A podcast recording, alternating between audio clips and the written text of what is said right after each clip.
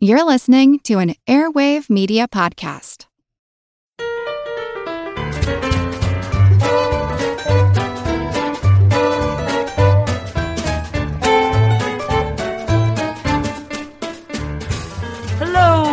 Blooded wardrobe wards, warlocks, and warblers. Welcome to Good Job Brain, your weekly quiz show and offbeat trivia podcast. This is episode 38, and of course, I'm your humble host, Karen, and we are your weekly Wikipedia wielding weevils. I'm Colin. And I'm Chris. Oh, no Dana. She hurt her back. Threw out her Yes. back. and yeah. is exactly and is having some trouble getting around. We're wishing her a very speedy recovery. Mm-hmm. So, as you may know, our previous episode focused on the mysteries of language, and uh, a lot of you actually wrote in and made comments to the effect that we did not tackle the oft misused phrase "begs the question." And in fact, we actually did cover that in the recording session, but it became such a tangled knot of us going back and forth of "No, that's not what it means." we got no, no, so no, yeah." sidetracked into our into our own side clarifications that we forgot to actually record it and lay it down in a way that was easily digestible. So here's the good thing. examples. Yeah. Right. So here's the thing. People always misuse the phrase begs the question and they use it to mean raises the question. Right. Like, hey, Dana's not here. That begs the question, what happened to her? Right. No, it raises the question, what happened to her? leads to right. begs the question is this. It is when you are trying to argue something and your proof of your argument is just restating the premise that you're arguing in the first place. So there actually is You're- a you're- website dedicated to this called Yeah. begthequestion.info, which is dedicated to uh, making people use this phrase in the right way. And the example they give is that person's unattractive. Why? Well, they're ugly. You're just Right. restating. Circular logic. Yeah. You're taking as a given the thing that you're uh, supposedly debating, right? right. So uh, this example was good too. Uh, women shouldn't be permitted to join men's clubs because the clubs are for men only. and in one sense, that's true. right. but yeah, you are begging the question of if they should be for men only. Right. You are assuming that the thing that we're arguing, you've already answered and you win. Right. That is the use of begging So the question. you're begging the question because there is actually no question. Right. You are begging me or you are asking me to just sort of give up the question that we're already talking about. Don't get too hung up on the People literal have- interpretation of the words. I think People is what have said that problems. it was yeah. yeah, people have said that it was badly translated in the first place like out of Latin. So like that's why people get very confused as to what it means because whoever translated it or came up with the phrase begs the question did a bad job. Yeah. Well anyway, this segment is over because we're done talking about it. Yes. Zing! Speaking of people writing in, one of our Facebook users actually brought this to my attention and I thought it was a really strange and delightful headline. Pepsi's new fat blocking soda released in Japan. And this is from Forbes. And apparently there is a new Pepsi product. They're selling it in Japan and supposedly it has claims of it will block fat and if you drink it you will something lose about weight. this. Yeah. Here's the skinny. Ah. Uh, it is a fiber infused soda. Oh. So they pump in dietary fiber, claim to help reduce amount of fat that's absorbed into the body, Mm-hmm. which is kind of true. It's it helps Pepsi move true. things along out of the body. Yeah. Dietary fiber is. So is this like drinking Metamucil I was Pepsi? just gonna I say, yeah. think it's, so. So, so naturally occurring fiber that you find in oatmeal and, and fruits and veggies and stuff can help block cholesterol absorption. Okay. right? We know that with soluble insoluble fiber, Mm-hmm. but there's no proof that synthetic fibers can do the same. Oh, okay. But oh, you mean it's added in. And the name of the drink is Pepsi Colon. Actually, it's Pepsi Special. it's really called Pepsi Special. There is the truth that it'll make you feel fuller, but that's it. I don't think it's actually absorbing all your fat cells. It is in a very handsome looking bottle, gold and black, and Oh. it's marketed for men. It is not for hmm. girls. Huh. That's weird. Without further ado, let's jump into our first general trivia segment. Pop quiz, hot shot. This is the Colin Chris showdown. Yeah. Yes. Exactly. It's just gonna be uh, Man versus man. and here I have a random trivial pursuit card and you guys have your barnyard buzzers ready. Here we go. Blue wedge for geography. In what city can you climb the Spanish steps? Uh, those are in Rome, Italy. Correct. I've climbed them. Uh, okay, pink wedge for pop culture. What Beatle wrote and sang "Here Comes the Sun"? Chris Kohler. I'm gonna go with George Harrison. That was a George. correct. All right. Yellow wedge. What animal was often given by China as a diplomatic gift? Is it a panda? Yes. Really? Panda, yeah. Oh. And actually there is a, a proper term. The practice became known as panda diplomacy. Yeah, panda diplomacy. Interesting. Purple wedge. What symbol takes its name from the Greek for little star? What symbol? Mm-hmm. Oh, oh, I know. Is it asterisk? Yes. Asterisk. Ah. We're thinking about it, I was like, uh oh, Yeah, that yeah, makes that sense. totally makes sense Astrology, now. Never yeah. thought about that. Huh. Green wedge for science. In computing, a joint photographic experts group is more commonly known as a what? Together. A JPEG. Yes, JPEG, Joint Photographic Experts Group. Yes, they're the one who created the spec for that file format. And if you're interested as well, MPEG Uh-huh. is Motion Photography Experts Group as Oh. well. Yeah, there you go. What's a what's a GIF? Uh, that's a graphic interchange format. Interesting. um, which originally I think was developed by CompuServe. and that is uh, GIF or GIF, however you pronounce it, is Yeah. the Oxford English Dictionary's word of the year, word right? of the Yes. year. That's Yeah. right. I actually don't know if you pronounce a GIF or GIF. Well, so Uh, apparently, funny, neither like- do they. in in the graphics world, it was this was really hotly debated. At least I remember it was like, and some people are like, it's. I mean, however you feel about this, you really feel strongly. So Yeah. I went looking to see, all right, what side does OED come down on? Yeah. and they actually do say that their listing is primary pronunciation is GIF Mm-hmm. because the original developers sort of made it as like a pun on the on GIF, like the peanut butter. Oh, really? And also, last question, Orange Wedge. What athletes are you watching if you are at a PBR event? Oh, Uh, bull riding. Yes. yes. Professional bull riders. Yep. Not Pabst, Not Blue, Blue Ribbon. Although I don't think it needs to be pointed out that's a golden marketing Yeah. opportunity. yes. so the Venn diagram is very interesting for that one. So before we get into this episode, I'd like for your edification to present you with our table of contents. Ready? Barbecue, beards, bunyan, break, food, drink, peeing, Elvis. In case you're in a hurry and need to just skip to a portion of the show. So stay tuned. Yeah. Today's show is a little bit of a grab bag, but it is still themed, and our theme is a manly theme because it's about manly stuff.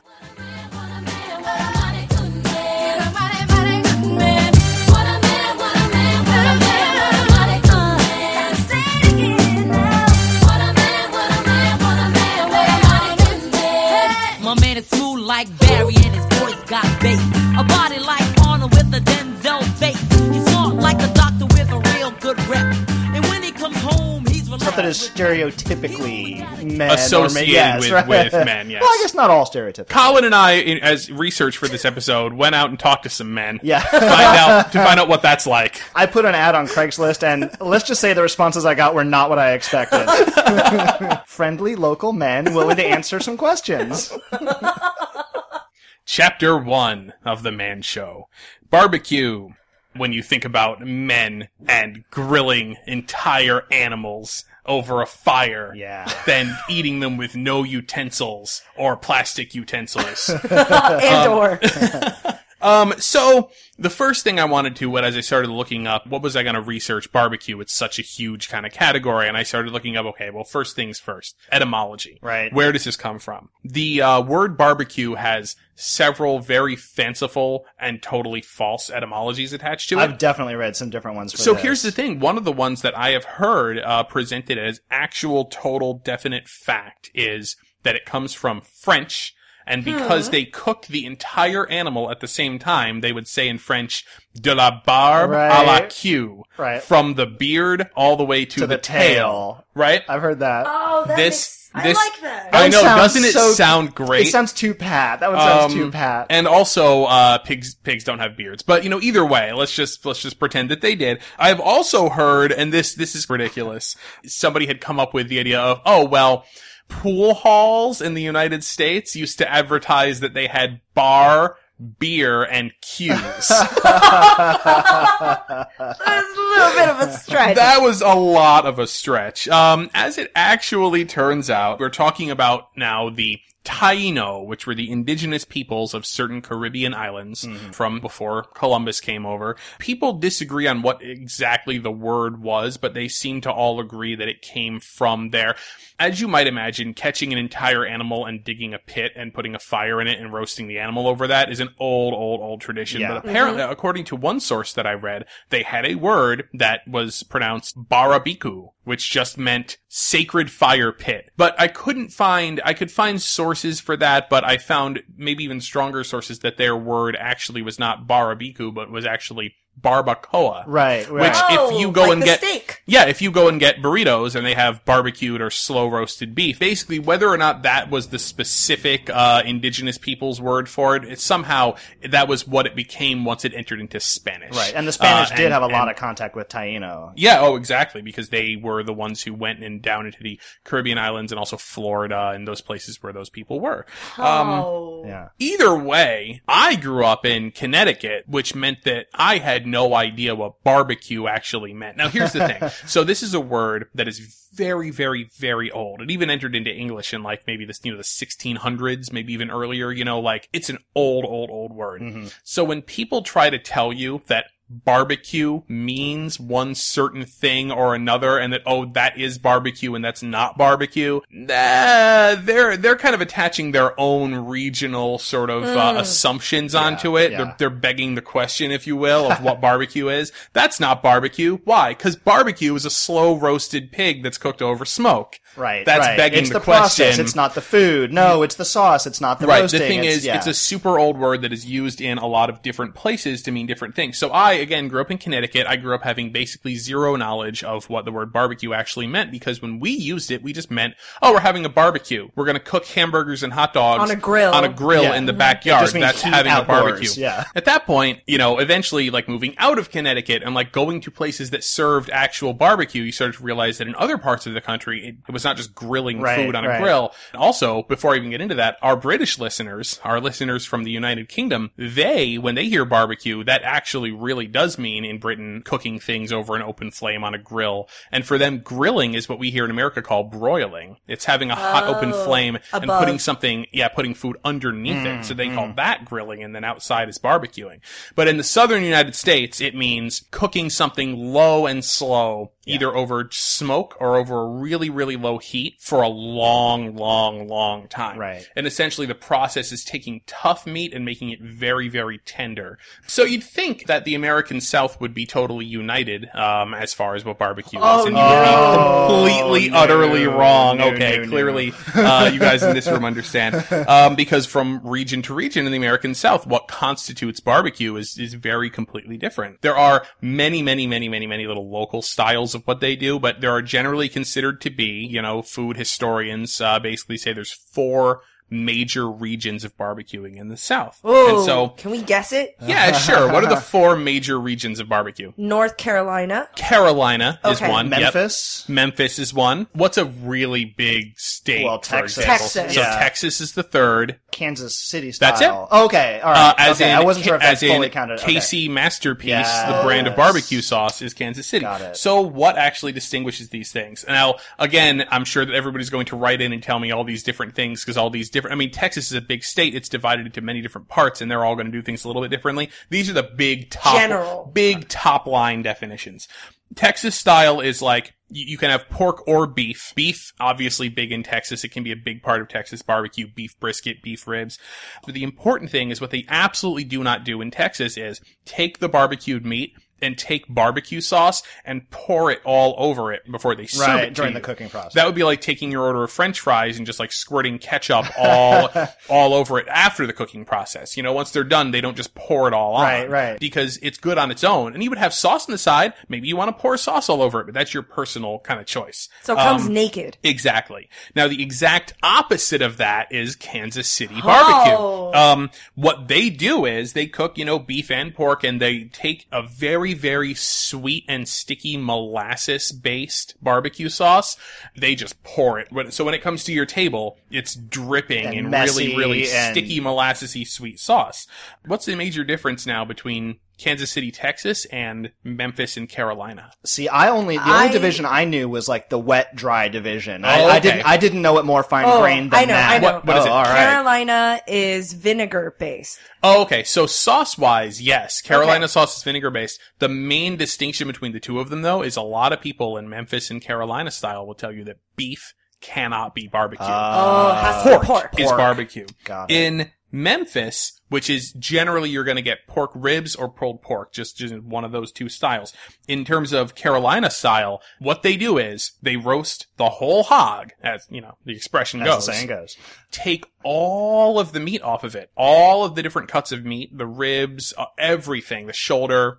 Oh, mix then it they together. they cut it all up into fine pieces and mix it all together. Oh. This is Carolina style. This style. is Carolina style. And then add a light vinegar based sauce. And what they say is this is really, it's, it's like the most difficult to do because it's really the flavor of, of the pork that's coming through. And because it's everything all mixed together, you've got to make sure you cook that entire pig evenly. Within these regions, there's a lot of smaller ones, but, uh, Well, I've it inspires like- all kinds of fights. I've you see definitely all seen kinds of people. coworkers. Yeah, you know, like the one coworker from Texas and the other coworker from Kansas City. You don't know real Yeah, no, this is no, this is what barbecue is. Yeah, yeah. yep, yep. It can be a real point of contention. Man. Mm, Man. man, man.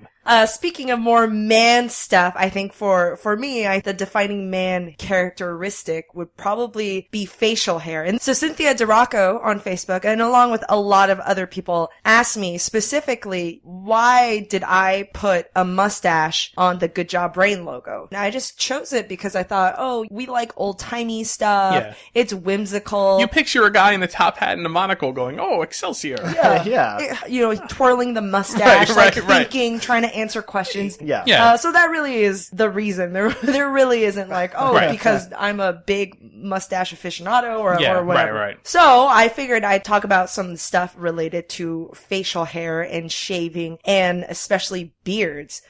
So of course, beards throughout history, in almost all cultures, it does have some associations with wisdom or mm-hmm. manliness or virility. Yeah. It always was regarded as some sort of male symbol, uh, mm. whether if it's to mean very wise or to mean very masculine. And this has been going on for, you know, long, long, long time. The big breaking point in beard history is probably during the time of Alexander the Great. Mm. And because he was a big proponent of smooth shaving, is actually no facial hair at all. Mm-hmm. And of course, his reason is very, very logical. He ordered all his soldiers to be clean shaven, fearing that their beards would be used as a handle Yeah. for enemies to Oh, like okay, okay. grab your face Yeah. or it might get caught. And so really for him, it was like, let's be efficient. Let's be functional. Everybody shave off any facial hair you have, mm-hmm. just in Sound case. military tactics. Mm-hmm. And so the practice of shaving became pretty widespread. And even kings and older merchants and even philosophers who've been sporting beards this whole time kind of adopted that rule from Alexander the Great. And so that became kind of the, I guess the, the smooth face era. And a big other point in beard history is with Peter the Great, Oh. the Russian Tsar. He implemented what he called a beard tax. And this was back in the days of late 17th century when he was trying to get Russia to be more modernized, to, to look and appear to be more European, Oh. and trying to uh, shed off the old Russian traditions and ways, and to hopefully modernize and energize, the integrate whole, a little bit yeah, more, the whole yeah, nation. uh-huh. And so he ordered a lot of his prominent courtiers and nobles to shave off their beards. That's funny. I remember having heard about the beard tax, but I don't think I realized it was part of a modernity push or an, uh, overhauling the, the national image. I think I just thought it was like a tax raising initiative or a way Oh, to, okay. to get money into the government coffers. No, he was so, well, what can we he was- tax? Uh, let's tax some beards. taxing it highly in order to discourage the behavior, right? Yes. Got it. Right. And of course, the people who do want to sport a beard, they would pay the beard tax. And actually what they got was a token. Oh. And the token is a special, like, Russian coin mm-hmm. on one side. It actually has a face with a beard on it, like a, some sort of legal document. yeah, you could Sure. present it to people who wanted to collect if the beard tax and be like, I'm paid up, I'm paid up on my beard dues. You know, there were guys like pushing the boundaries too of like, oh, how long can you get your sideburns before it counts as a beard? It's hmm. like, oh no, this isn't a beard. These are just two really long sideburns that meet in the middle. How do you get away with that? I have a great beard accountant. Yeah, I know a good beard guy. Yeah, yeah, I, I, I got a beard I'll guy. hook you up. Yeah, Yep. yeah. Yeah, in fact, if your beard it wasn't solid and had a hole in it, that was known as a loophole.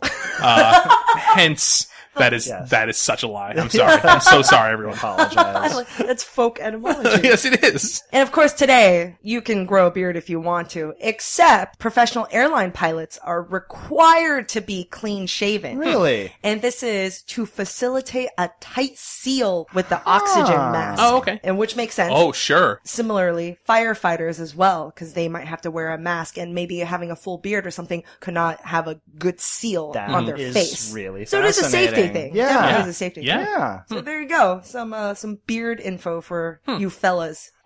Chapter three. Bunyan. comma Paul. so yes, uh, speaking of beards, there may be no more famous large scale beard than Paul Bunyan in uh, American culture anyway. And in case you don't know, especially if you're outside the US, Paul Bunyan is held as an example of a classic American folk hero, just literally larger than life, this giant sized lumberjack. He has his giant blue ox named Babe, and there are just you know, reams of exploits about him. And they're usually uh, sort of in the comical format of, you know, he was so big as a kid, he had to have wagon wheels as buttons on his shirt. or there are the stories of when Paul Bunyan was a baby, his parents had to use an empty wagon as his crib because everything was just so outsized scale. What's interesting to me about Paul Bunyan is that in a lot of ways, he's almost a reverse folk hero. And what I mean by that is instead of something like the Grimm fairy tales where they actually had really strong legitimate folk roots and then kind of moved out into Cinderella or Sleeping Beauty and things like that that got commercialized, Paul Bunyan went the other way. So virtually every scrap that we know about Paul Bunyan, all of the stories, all of the imagery, all the little details of his life and backstory were created for advertising campaigns Whoa! and made their way back into the folk hero level. Wow. So, I grew up thinking that somehow Paul Bunyan was a was a very convenient storybook solution to a lot of like like creation myth. Why does the Grand Canyon exist? It's because Paul Bunyan rested his yeah, axe. and absolutely. And there are all of these stories about that. Yeah, like he carved out Puget Sound in Washington, mm-hmm. or he his footsteps made the Great Lakes. Yeah, or, yeah, yeah. You're right. And but those are all relatively new. Those are all in the Lies. Last in the last hundred years. Lies. There is a tiny little kernel of actual folk hero and folk narrative in the Paul Bunyan story from oral tradition. It wasn't anything that was created. Here's the source. We can show where it came from. Yeah. Uh, and that's really not true. So the first printed reference that anyone can find for Paul Bunyan goes back to 1910. Only Only back to 1910. There's no printed evidence anywhere before that. He appeared as a character in a story called Round River Drive. This was written by a newspaper writer. It was really just kind of a folksy little tale that he wanted to write based on a character that he had sort of heard before. But it was not the Paul Bunyan that we know today of this giant. It was basically just a story about a group of lumberjacks, and he was one of their crew, and they would kind of have these silly little tall tale adventures. And they were really uh. intended for like a, a woodsman lumberjack audience. Flash forward a few years. There was a man named William Laughead who worked for the Red River Lumber Company. They were kind of looking for a trick or a gimmick to sell their lumber. And so what William Laughead did was he sort of vaguely remembered some of these simple, simple style tall tales that he had heard when he used to work in logging camps and said, you know what, let me spin this up into something a little bit more whimsical. And so they created these pamphlets to advertise the Red River Lumber Company. And this was when the stories really kind of started to catch on and get a little bit of a wider audience. But again, he wasn't cartoonish. It got picked up in 1922 by the Kansas City Star. And that really seems to be the moment when it crossed over from this sort of in joke, in character, in lumberjack circles mm-hmm. to something that kids could have stories Yeah. about. Once the Kansas City Star covered the pamphlets, sort of becoming more popular, other newspapers around the country started running their own Paul Bunyan stories. And people would start writing in with Paul Bunyan stories. And oh. they would sometimes take old tall tales that they had heard growing up and recast those as Paul Bunyan stories. it was like a fad. It was sort of a fad, and as these stories started growing in popularity in newspapers around the country, and people would publish their own collections of books, they got more and more and more cartoony and he got bigger and bigger and bigger. And the things that he did got more and more outrageous. And the stories of, well, he needed six barrels of syrup just to cover his pancakes, you know, things like that, which were not at all part of the original kernel of Tale. I'm so surprised it dates only to 1910. 20s. Yeah, it it is just- it- amazing yeah. how fast it really happened, especially with, you know, just uh, newspaper publication and stories. it, it's not through the oral tradition. Like it's actually this is what this is kind of what I thought it was. I thought it was like, oh, you know, tall tales told in the frontier settlements. No, it's from 1910. Yeah. and it was published in newspapers. Yes, it's yes. actually not. It's it's a mass media It is tradition. a mass, yeah, and in fact, you know, Astonishing. in the folklore industry, there are some people who get really worked up about this, and you know, there's the term fake lore is oh, often used to describe yeah. phenomena like Paul Bunyan, where most of what we know about it does not have an oral tradition. It hmm. comes from it was either for hire or for profit or for a writer trying to sell lumber for his lumber company. Man, Nuts. nice. It does seem that there is some kernel of it that grew into these tales. Mm. So he's not 100% fake lore in that sense.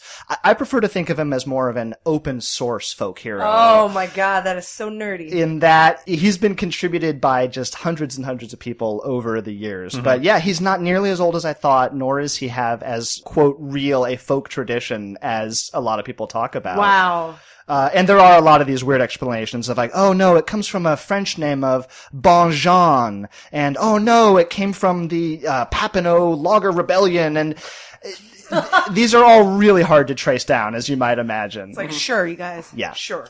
All right, time for a break from all this man talk, and I want to bring back a, a quick section that we did a couple of episodes ago. So, what is this amazing book you found? so a lot of our listeners really like that segment. So if you are a fan of collective nouns, I highly recommend this very old book. It is called An Exaltation of Larks, written by James Lipton. And yes, that James Lipton from Inside The the, Actors Actors Studio. Studio. He, when he was younger, I think back in 1968, wrote a book all about collective nouns, trying to hunt down the history Mm-hmm. and the reasoning of why some things are called what they're called. I love it. And it's fantastic. and it's all illustrated. It is. It has all these old timey ink print. yeah, uh, engravings and a lot of animal heads on people bodies, just really strange, but it, it's really a great read. So I just want to share some of my favorites from the book. Do you guys know what a group of angels is called? angels. Angels.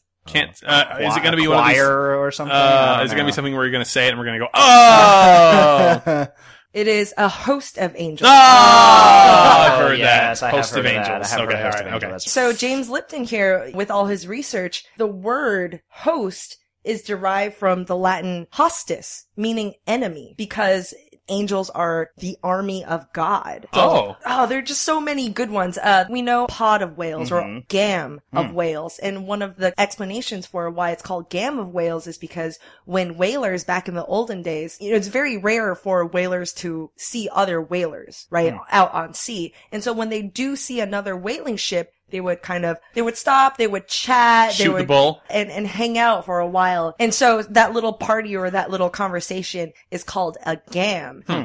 Which is very similar to how whales, when they see each other, they kind of play for a little bit or meet up for a little they're bit. social. The, the gam of whalers then got applied to a gam of whales. and lastly, a muse of cat houses.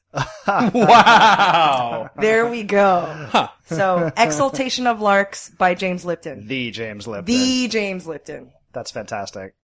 Mom deserves the best, and there's no better place to shop for Mother's Day than Whole Foods Market. They're your destination for unbeatable savings, from premium gifts to show-stopping flowers and irresistible desserts. Start by saving 33% with Prime on all body care and candles. Then get a 15-stem bunch of tulips for just $9.99 each with Prime. Round out Mom's menu with festive rosé, irresistible berry chantilly cake, and more special treats. Come celebrate Mother's Day at Whole Foods Market.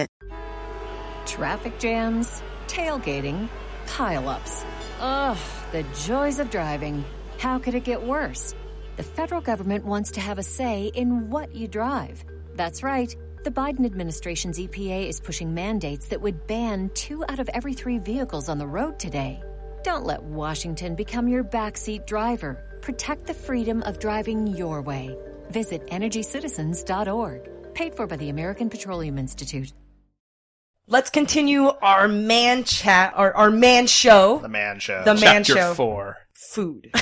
Food for men. Food for men. Earlier I talked about Pepsi Special, which is the fat blocking soda in Japan for men. This isn't the first time that food explicitly designed and marketed towards men. right. Things that might not Yeah. otherwise be gendered. Yeah, I mean, I'm not talking about like muscle milk or bodybuilding powders and stuff, Right. because obviously that is Which is to a certain men. aim that Yeah. happens to be more attractive Right, to men. No, no, no. right. You mean like food for men and advertised for men only. No In- girls allowed. in Japan to this day, you know, Pocky, right? Yes, the, of course. Sure. The chocolate coated crackers that they are enjoyed little in Japan. sticks, yeah. Yeah. Mhm. So Pocky with dark chocolate in Japan is called men's Pocky. Mm-hmm. That's one of the big examples. So culturally, it does seem like sugar and sweet things are always associated with kids or with women. And so in some cultures, like, you know, what is mature and masculine in terms of flavors are like things that are very salty or very bold or very Right. spicy, Spicy or Right. hearty bitter. somehow. Yeah. hmm When you when you look at your product and you realize most of your customers are women, you start thinking, okay, well, how can we take this product and tweak it and Right. get men to buy it, right? Yeah. So there's a Nestle Classic for men.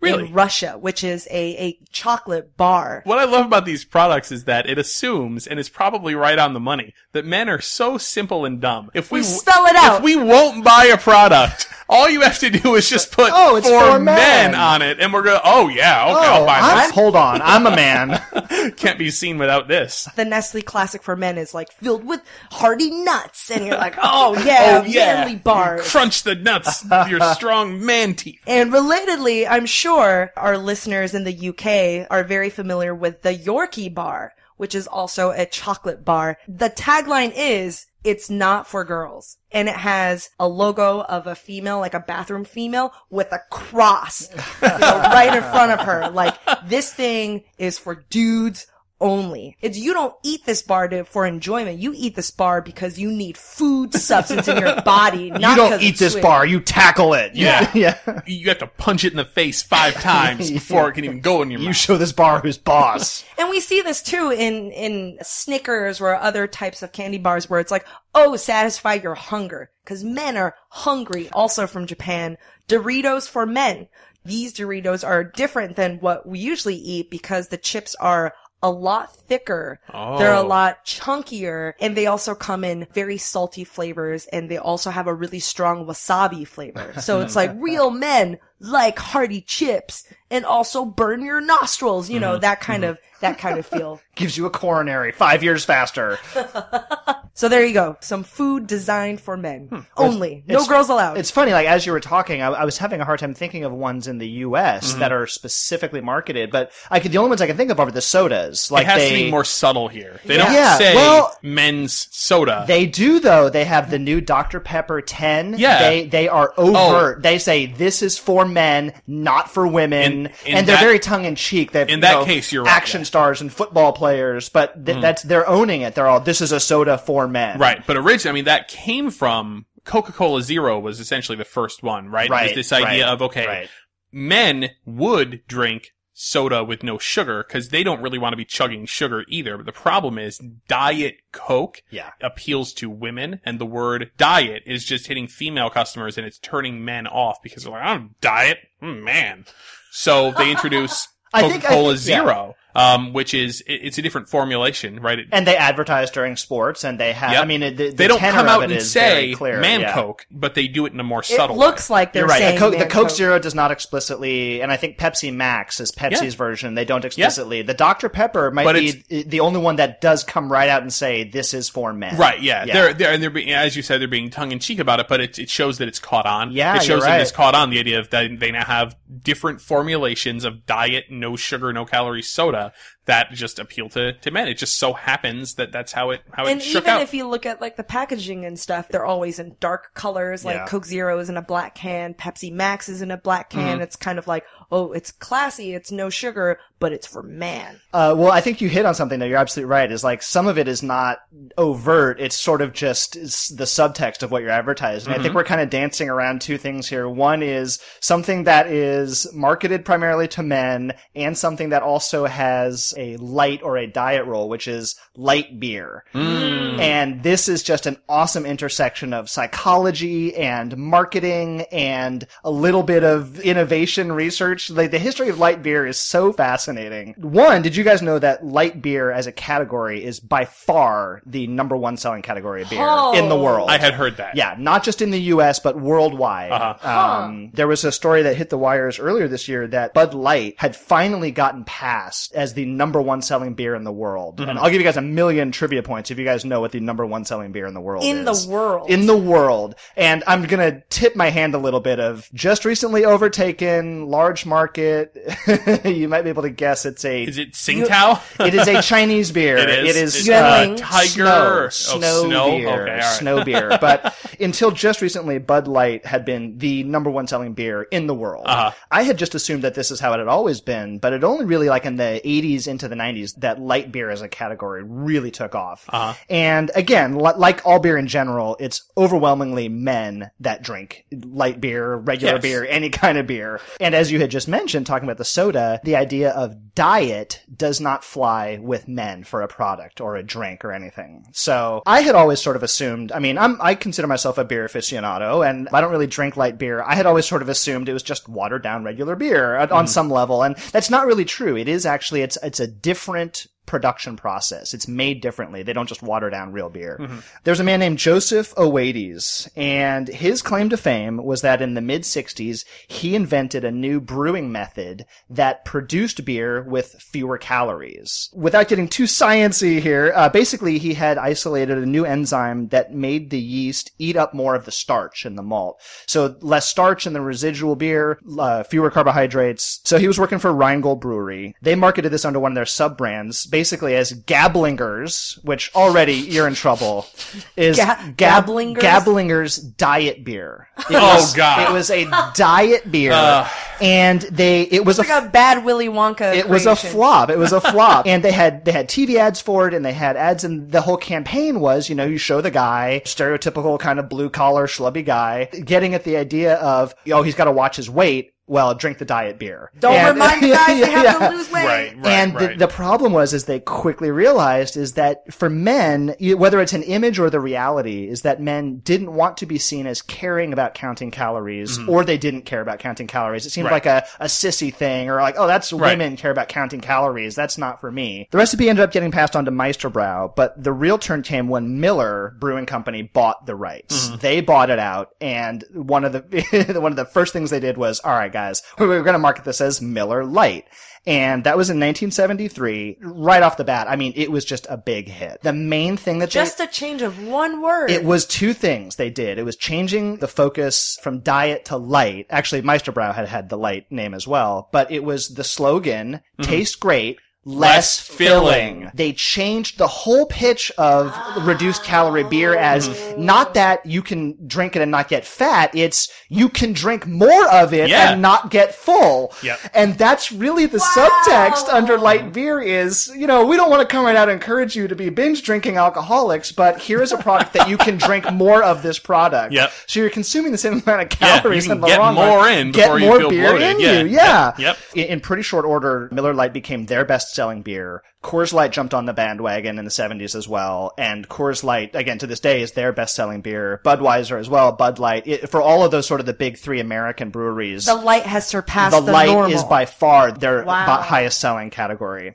Now, here's the other part of light beer that isn't really like a dirty little secret because it's public knowledge, but they don't really advertise this as strongly, but light beer has less alcohol. Yeah. In terms of the ingredients in beer, the thing with the most calories is the alcohol. So if you can reduce the alcohol, you reduce the calories. So you know, uh, on average, the uh, the light beers have about 4.2 percent alcohol by volume, compared to up to five percent for the regular varieties. It is less filling, but it also has less alcohol in it too. So some of the newer ones they have out, like MGD 64, are down to under three percent. Does 64 refer to 64 calories? Yeah, yeah, that's right, that's right. Yeah, so Oh the my calories. goodness. Yeah, there's although you know some people gonna like bubbly water one well, day. some people have pointed out online that yeah, really the difference in calories between an average light beer and an average regular beer, it's not that, That much. huge a difference. Mm-hmm. But again, where it starts to become a difference is if you're drinking five or six of them, you know, and they talk about in the early days of the ads for light beer, they were always sort of had to be careful not to imply that any one person had actually drunk more than a few beers. You know, like you would say, it tastes great, less filling, and you'd show the guy with all the empty bottles or whatever. but you know, yeah, you had to sort of imply, oh, me and my friends drank all these. You know, it wasn't just me. Yeah, it wasn't just me sitting here by myself.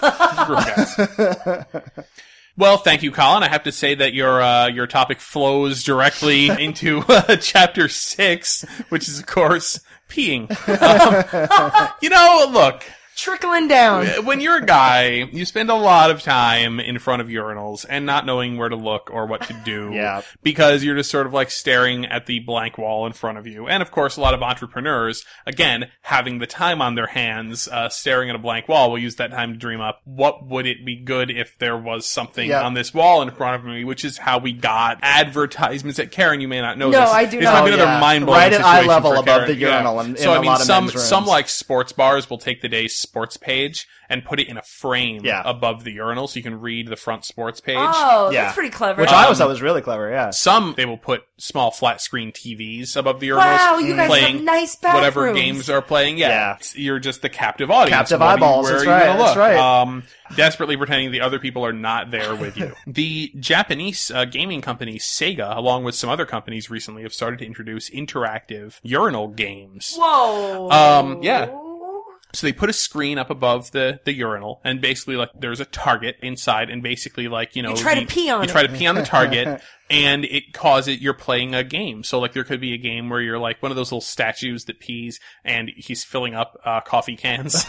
um, or woman, uh, a, news reporter is doing a report and uh, you're causing the wind to blow her clothes around as you're peeing. This is being So- sold. Of course, I you can experience it. this in Japan right now. It's called Toylet. T O Y L E T. It reminds me of the little, thing. like, uh, the squirt gun in the clown's mouth at the carnival, you know? Oh yeah, yeah, exactly.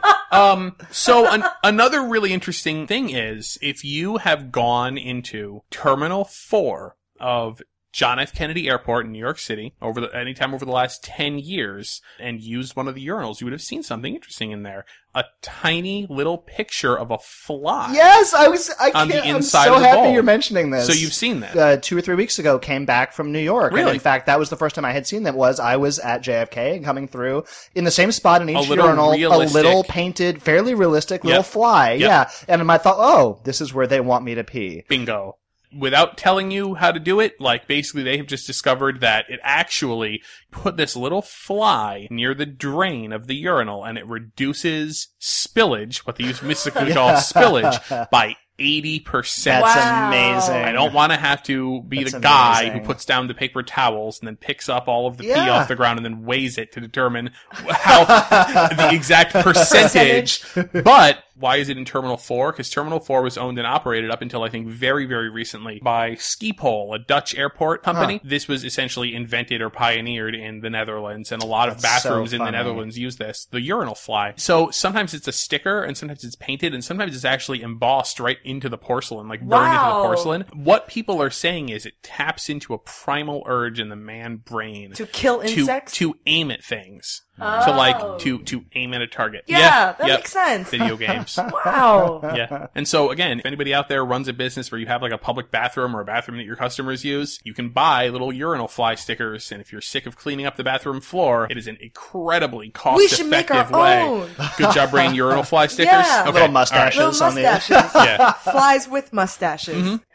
And that was our very complete man show, I would say. As, Yeah. as advertised. I think we, oh yeah, I think we covered it all. Are you looking for a podcast that your whole family can enjoy that asks the deep philosophical questions like Do trees fart? If you are, then you'll love Tumble, a science podcast for kids. I'm Lindsay. And I'm Marshall. Join us as we explore stories of science discovery from butts to animals, dinosaurs, astronomy, and everything in between. You'll love these stories, and you'll learn something new. Find and follow Tumble Science Podcast for Kids wherever you get your podcasts or at sciencepodcastforkids.com.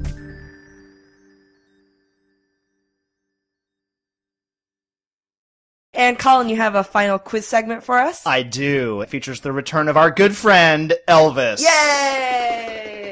And for those of you who may not remember, Elvis is our simulated, outdated computer voice who will sing opening lines of popular songs. And Read. Yes. More like Who- yes, read. more like Yes. Reed is supposed to sing. Elvis doesn't sing. All right.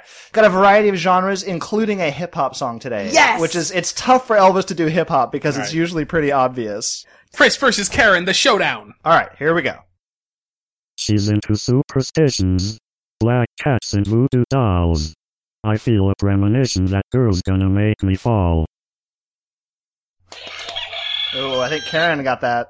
She Bangs by Ricky Martin. Oh, you're so close. It's uh, Livin' La Vida Loca. It is Live in La Vida Loca by Ricky Martin. Oh, Here we almost. Go. Almost. So yeah, it was just like the little Gotta brush glimmer up on my recognition. Ricky Martin. All right, number two. Here we go.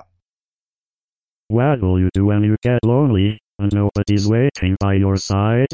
You've been running and hiding much too long. You know it's just your foolish pride.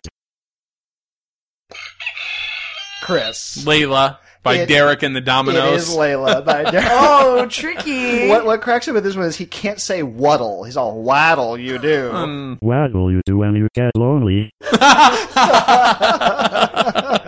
right, here we go. Number three. Two jumps in a week. I bet you think that's pretty clever, don't you, boy? Flying on your motorcycle, watching all the ground beneath you drop. Oh, it's on the tip of my tongue. Watching the ground beneath you drop. That's the line. Ground beneath. Karen. That is. Oh God, Radiohead. Yes. High and dry. Yes. Wow. Oh. Man. High you can see and the gears turning. Wow. Yes. At first, I thought it was like a girl singing it because I remember it was really soft, and then that's oh, Girl or Tom good York. job, Brady. Yeah. well done. Well done. All right, here we go. Here we go. Another classic. And now the end is near, and so I face the final curtain. My friend, I'll say it clear, I'll state my case, of which I'm certain. Chris. it's uh, Frank Sinatra's My Way. It is Oh, Frank yes, Sinatra's yes. My Way. Well done. All right, here we go. Next one. Love is like a bomb, baby come on get it on. Living like a lover with a radar phone. Looking like a tramp like a video vamp. Demolition woman, can I be your man? Video, that video van. Oh, to my. Oh God, I'm so bad at this without the without the music. Yeah, you want me to tell you? Yeah, uh, clue. Think one armed drummer. Oh, Def Leppard. yes, it is Pour Some Sugar on Me Oh. by Def Leppard with a radar phone. a little bit more current song here. I remember when I lost my mind. There was something so pleasant about that place. Even your emotions had an echo in so much space. Chris. Gnarls Barkley, Crazy. It is Gnarls Barkley, Crazy. Wow. Wow. Here we go. Next one. Just waking up in the morning, gotta thank God. I don't know, but today seems kinda odd. No barking from the dogs, no smog. Karen, already smiling. uh, today was a good day by Ice Cube. Correct. it was a good day by Ice Cube, indeed. All right, good job, guys. And you know, I didn't want to do this last one, but Elvis, he's so big on being trendy. He really wanted to do something that the kids are into. Okay. So uh, we'll see if you guys can figure what this one is. 나는 tesaro anin ganjojin yoja, ko pai hanjane yo yu rolanun pum jayo ji nan yoja. Is that Gangnam Style? It is Gangnam by Style Psy? by Psy. Elvis, you know, he just wants to be hip. It's just, it's kind of sad. He's really. multicultural. Yeah, yeah. Uh, well, good job, guys. You got every single one there. All right. oh, Elvis. And that's our show. Thank you guys for joining me and thank you guys listeners for listening in. Uh, hope you learned a lot about urinals and beer and food and beards, Paul Bunyan, lots of great man stuff this week. And you can find us on Zune Marketplace, on iTunes, on Stitcher, and also on our website, which is goodjobbrain.com. And check out our sponsors, bonobos.com. Speaking of men, they sell manly clothes. So there you go. Indeed. And we'll see you guys next week. See ya. Bye.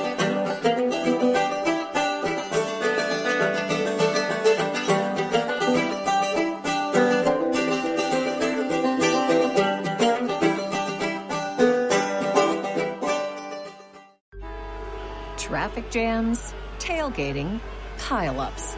Ugh, the joys of driving. How could it get worse? The federal government wants to have a say in what you drive.